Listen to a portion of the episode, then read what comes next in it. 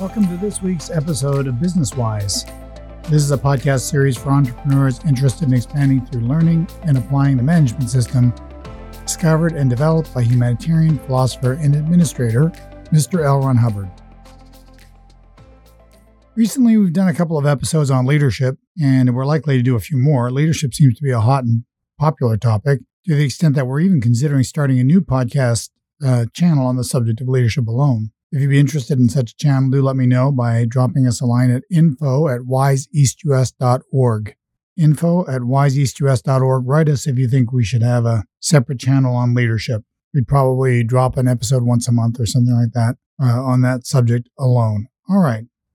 Today's episode uh, relates closely to leadership. In fact, it is from an article by Mr. Hubbard called Responsibilities of Leaders, dated 12 February 1967. And this might very well be my favorite of all the hundreds of articles Mr. Hubbard has written on the subject of administration. But in this episode, we're going to talk specifically about power, which is not synonymous at all with leadership, of course, but has a very tight bearing on the subject.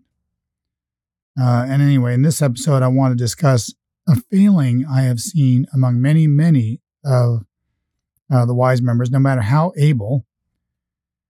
And uh, addresses something that is, from where I sit, from what I'm looking at, really holding back their expansion and success. And that is the subject of delegating power. Now, in Responsibilities of Leaders, LRH uses the example of someone who he describes as, quote, the greatest military general in any history, measured against his obstacles, the people, and the land across which he fought, end quote. And that is the story of Simon Bolivar, who, if you know your history, was a liberator of South America from the yoke of Spain. It is a long and colorful and brilliant article, and we could never hope to cover all of its content in one business wise episode. And we have, in fact, referenced it in earlier episodes on power. But I want to take up one section of it today in the interest of curing you of any propensity you may have not to delegate power and thus responsibilities to others. Now, mind you, you may be thinking to yourself, Unwillingness to delegate? Hell no, that's not my mm-hmm. problem. I'm dying to delegate. Are you kidding me? I'm trying to get unstuck from this rat race I created for myself with this business. No, no, no. Delegation is not my problem.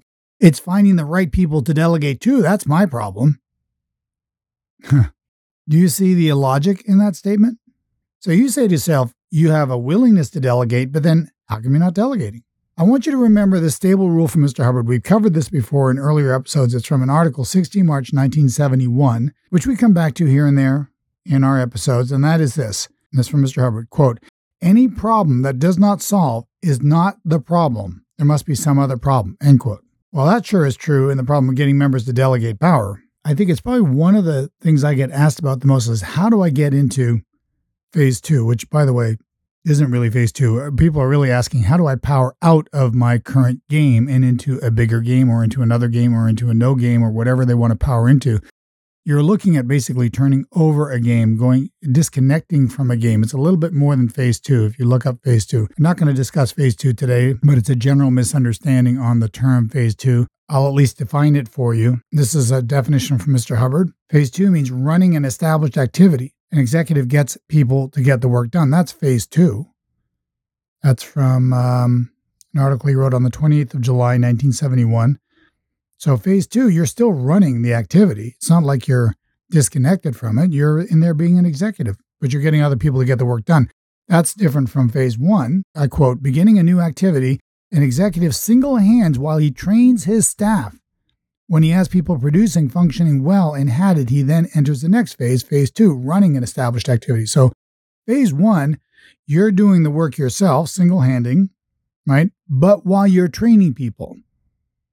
And then phase two is you're running it. So, if you're an executive director or a manager, for instance, you do everything yourself. You're answering the phones, you're setting up the room, you're taking the orders, you're scheduling things, you're doing all that stuff, doing the sales, whatever you're doing.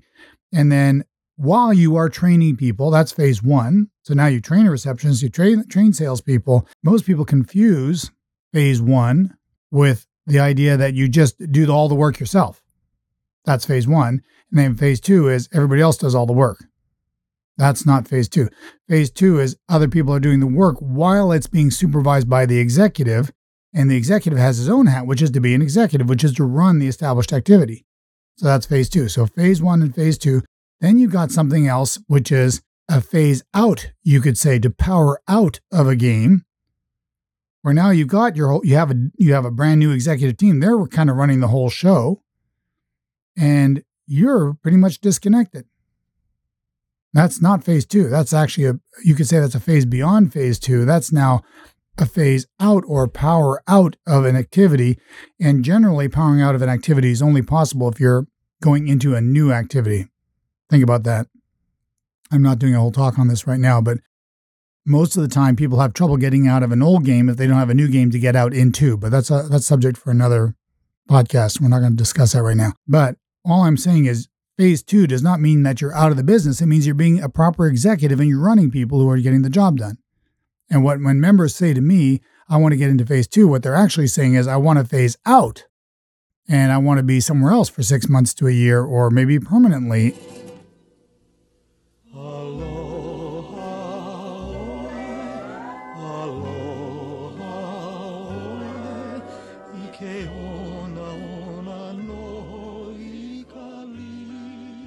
And have somebody else running the business for me. And, you know, you still have a source point hat for the business. You still have your goal finder hat. You still have that kind of hat, but you can wear that from anywhere, but you're no longer execing. But phase two is a term for an executive. Anyway, I didn't mean to go into a whole big thing on it, but I just want you to understand the difference. But in order to power out of a game, you still need to go through phase one and phase two. And then you can execute the power formula, which is we've covered that in a number of earlier episodes. Uh, you just need to put in the word power in the search bar in our uh, homepage and pull up. I think there's maybe three episodes we've done so far. This will be our fourth episode on the subject of power. But in this particular episode, I want to tackle the real problem that members have when they're not delegating. And the problem isn't finding the right people to delegate to. That's not the problem. If it's not solving, that's not the problem. That's for sure. The problem is their willingness, the members' willingness to delegate is not there. You know, you're, you're probably thinking to yourself, that's certainly not the case with me. I'm very willing to delegate. Don't be so sure. Okay, because I'm going to cover some of this from this article from Mr. Hubbard, Responsibilities of Leaders. And I think um, we can shed a little more light on this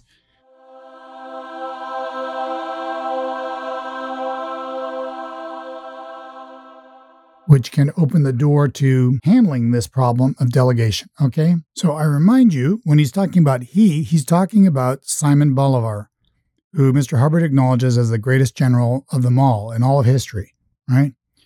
And he says here, quote, he had all the power. Bolivar had all the power. He had all the power. He did not use it for good or evil. One cannot hold power and not use it it violates the power formula. So there is a formula for power. There's two formulas, actually, one for groups and one for the person individually. And we covered those in earlier episodes. So you can go back and re listen to those and read the articles yourself. But anyway, he says it violates the power formula, for it then prevents others from doing things if they had some of the power. So they then see as their only solution the destruction of the holder of the power, as he, not using power or delegating it, is the unwitting block to all their plans. So you're running a company, you're running a group, and you hold all the power. You're not willing to delegate that power. We'll get into that why that is in a minute. You're not willing to delegate that power and give power to other people, the authorization to make decisions, the authorization to create, the authorization to play the game their way, so to speak. Say, no, no, no, no, it's only going to be done my way. No, I have to approve everything. I make all the decisions. I don't trust you to make decisions because most of your decisions are stupid decisions. The reason this business has gotten to where it's gotten or the group has gotten to where it's gotten is because I've been directing the shots. So, yes, I want you to take responsibility for your zone of influence for your zone of control, but the decisions are all mine. You see how you haven't really delegated the power? You're not really giving them the power. And don't be too surprised if these executives, so called, they're not really executives at all because you're not giving them the power. If they kind of get fed up with you, because they have their own games they want to create, they have their own ideal scenes, they have their own uh, notions of how th- their lives are going to be lived because they're living a life too, man. It's not just yours. And they've got their own ideas about this. And now you're not going to give them the reins. You're not going to give them enough power or authorization to create on their own. Man, you're asking for it because then you become the target. So games start being played that you're not aware of. They hide them from you. And you say, well, how dare they hide them from me? Well, you're not authorizing them. So they start creating that. You're not giving them the freedom to create. So they're going to create with or without you. And part of that create will end up being to get you back in one way or another, even if it means they just quit after after a point or they sow the seeds of distrust and ill will amongst the rest of the employees or the employees under them.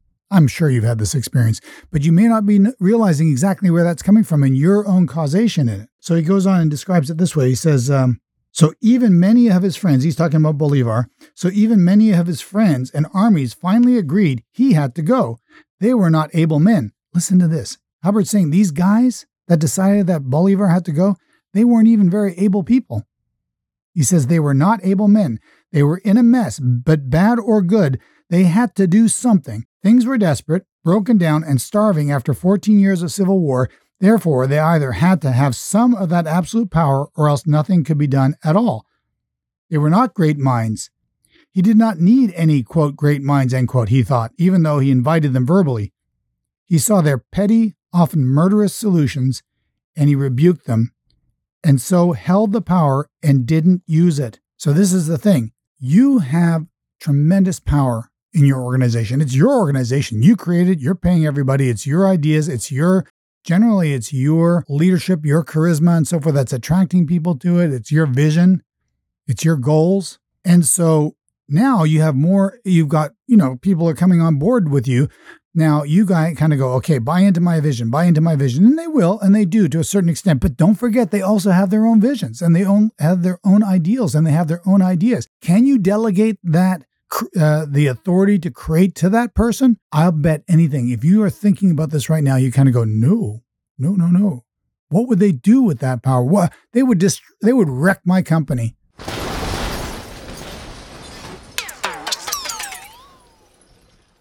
They would wreck everything I stand for. They would wreck everything that I've worked so hard to put together if I gave them that much leeway.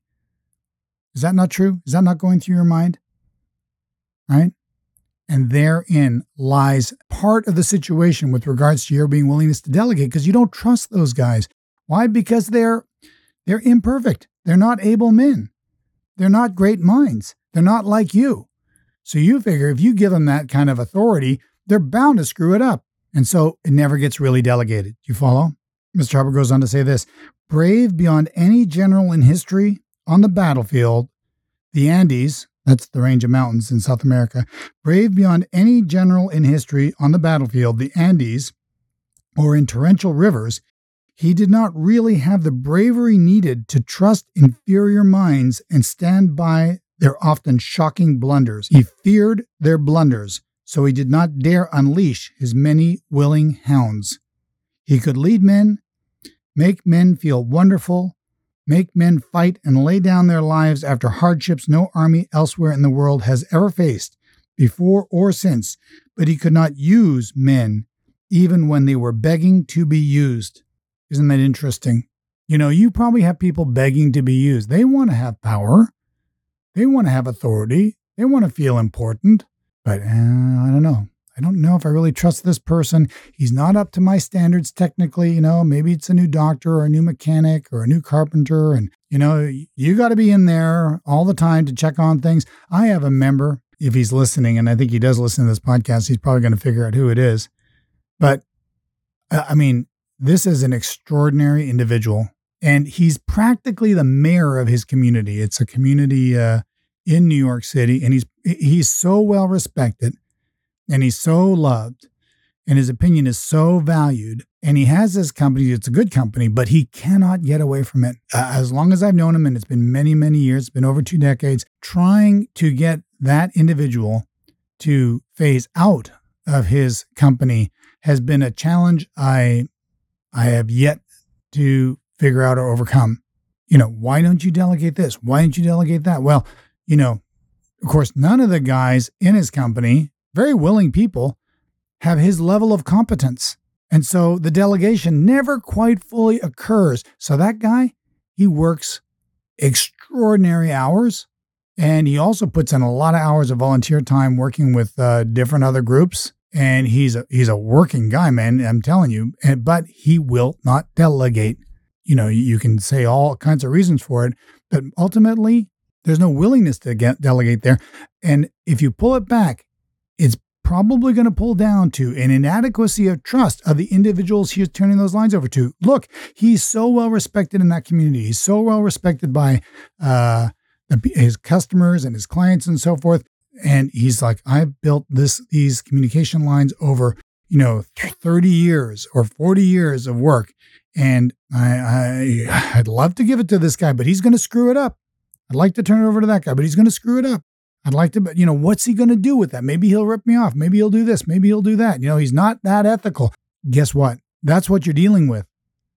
You're not dealing with people of the same level of ability, perhaps, and awareness and integrity as you have, Mr. Wise member. But if you don't have the courage to give them the latitude and the freedom to create on their own, don't come crying to me if you're, you know, still stuck with that post until you drop your body one day into a six foot hole. So he says, it is a frightening level of bravery to use men you know can be cruel, vicious, and incompetent. He, talking about Bolivar, he had no fear of their turning on him ever. When they finally did, only then he was shocked. But he protected, quote, the people, end quote, from authority given to questionably competent men. So he really never used but three or four generals of mild disposition and enormously outstanding ability, and to the rest he denied power. Very thoughtful of the nebulous, quote, people, end quote, but very bad indeed for the general good, and it really caused his death. So Bolivar did not pass away as gracefully and graciously as he should have. He says, he goes on to say here, no, Bolivar was theater. It was all theater. One cannot make such errors and still pretend that one thinks of life as life. Red blooded and factual, real men and real life are full of dangerous, violent, live situations, and wounds hurt, and starvation is desperation itself, especially when you see it in one you love. This mighty actor, backed up with fantastic personal potential, made the mistake of thinking the theme of liberty and his own great role upon the stage was enough to interest all the working, suffering hours of men, buy their bread, pay their whores, shoot their wives' lovers, and bind their wounds, and even put enough drama into very hard pressed lives to make them want to live it. No, Bolivar was unfortunately the only actor on the stage, and no other man in the world was real to him. Well, there's a lot more I can cover in this particular reference, and of course, he's using a military and a, and a very grand example, but you can think of examples in your own group. I organize uh, volunteer groups all over the eastern United States, groups we call effective management associations. And my biggest challenge has been to get the directors of those groups to delegate and give power to those under them. It's like, oh, no, no, no, he's not ready. She's not ready. No, I don't think she's up to it yet. You know, the, you have these directors. And then, of course, they come back to me and say, you know, no one's willing to help and it's all just me. And yeah, go figure it out. You know, you won't delegate. And so it ends up just being you. Do you see the outness? But no, but they're not willing to give those hats away. So then, of course, there's no hat given. There's no give, no game assigned to the next guy down. Okay, this is your area of create. Look, go get hatted, go create on it. Let's go see some spectacular expansion out of that area over there. You know, and then some kind of demand on the lines that they do it. That's giving them a game. They'll thank you for it. You don't give them that game. Guess what the game becomes? Let's get you. Ah, I got no game. There's no point here. And next thing you know, they're all saying critical statements about your group, you know, and they're basically torpedoing you from somewhere.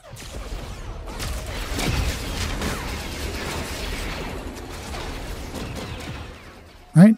That's how it flows. That's how it goes.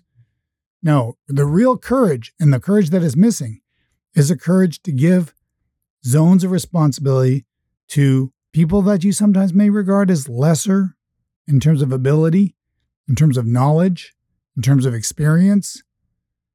But no, go if you don't do that, that you won't really create a true and expanding group. Another uh, example of this is quite interesting. Uh, you know, a member will hire somebody and you say, That's great. You finally hired somebody, you know, for this position. You're going to make him an executive? No, no, no. We're, we're going to start her out at the bottom. We're going to start him out at the bottom. He's going to start, and they give him some, you know, there's this vast gap between the person who's running the manager or the business owner and this new employee's got this little rinky dink hat here, you know, to answer the phone or something like that, and won't be given, you know, sales and marketing, for instance. And you kind of go, well, well, how come you're you're you're supposed to post your organization from the top down? Oh no, no, no. She's not ready. He's not ready, you know, not enough knowledge. Well, that's part of your job as an executive to make sure they get that knowledge, but give them the game. How are you ever going to know if they're going to grow up to take over the reins? Oh, they'll never take over the reins. What makes you so sure? No, they'll never have that level of competence. What makes you so sure? You start them out there, start giving them the tools and watch them grow up to it. And look, beware of the fact that, yes, of course they're going to make mistakes. Of course they're not you. But why else has it taken you 20 years to phase out of your company? No, to phase out of your company takes trust, takes courage. It takes a willingness to delegate to those who may have lesser ability than you. And if you don't have that courage, and if you don't spot that, and you're not willing to train and and uh, and do the work to get them up to being able to handle it, then of course uh, you're going to be stuck with that game until you drop. So quit complaining because it's over to you to bring aboard people, give them the game, give them the responsibility, give them some of the power to do their own create and to test their own mettle and uh, be willing to tolerate the fact that they will probably make mistakes. They will probably do stupid things, and you'll probably have to fix some of that. But in the end, if you are willing to do that, you'll have a very happy team around you and you'll have an expanding scene. And uh, don't be too surprised if people don't start kicking you out of the joint saying, listen, you know, boss, we got this. That's when you know you've done a great job of delegating power. When those you've assigned it to say, we've got this now, isn't it time for you to find a bigger game, boss, or do something else? All right. Don't know if this uh, resonates with you. I hope it does because uh, it is true observation on my part. Maybe it's a little hard to swallow, but uh, for sure, I see it regularly. So if you're having a hard time phasing out of your company, getting into the next game you want to play, why don't you look over your courage level, your willingness to delegate to those who you may have presumed are not ready for? Give them some power or you will lose them. Uh, use it or lose it, as we've said many times in the past. Um, use that power, delegate that power, let them create with that power, and uh, next thing you know, you'll be ready to launch into a brand new game. Otherwise, you'll be continually mired into that, and don't be too surprised if people don't start taking pot shots at you and being resentful for it and uh, doing such destructive things as quitting on you and walking out. And, I can't believe she would ever leave. And she did. Why? Take a look at it. See if you were really delegating that power adequately and giving her the room to create her own life or his own life and their own ideal scene. Okay. Hope this was helpful. Uh, let me know with uh, your comments or likes or write us at info at wiseeastus.org. Uh, very important lesson here. I hope I relayed it properly. This is key to you being able to get into bigger games up the line by being able to delegate power to those underneath you. All right. Thank you very much for listening. We'll talk again next week.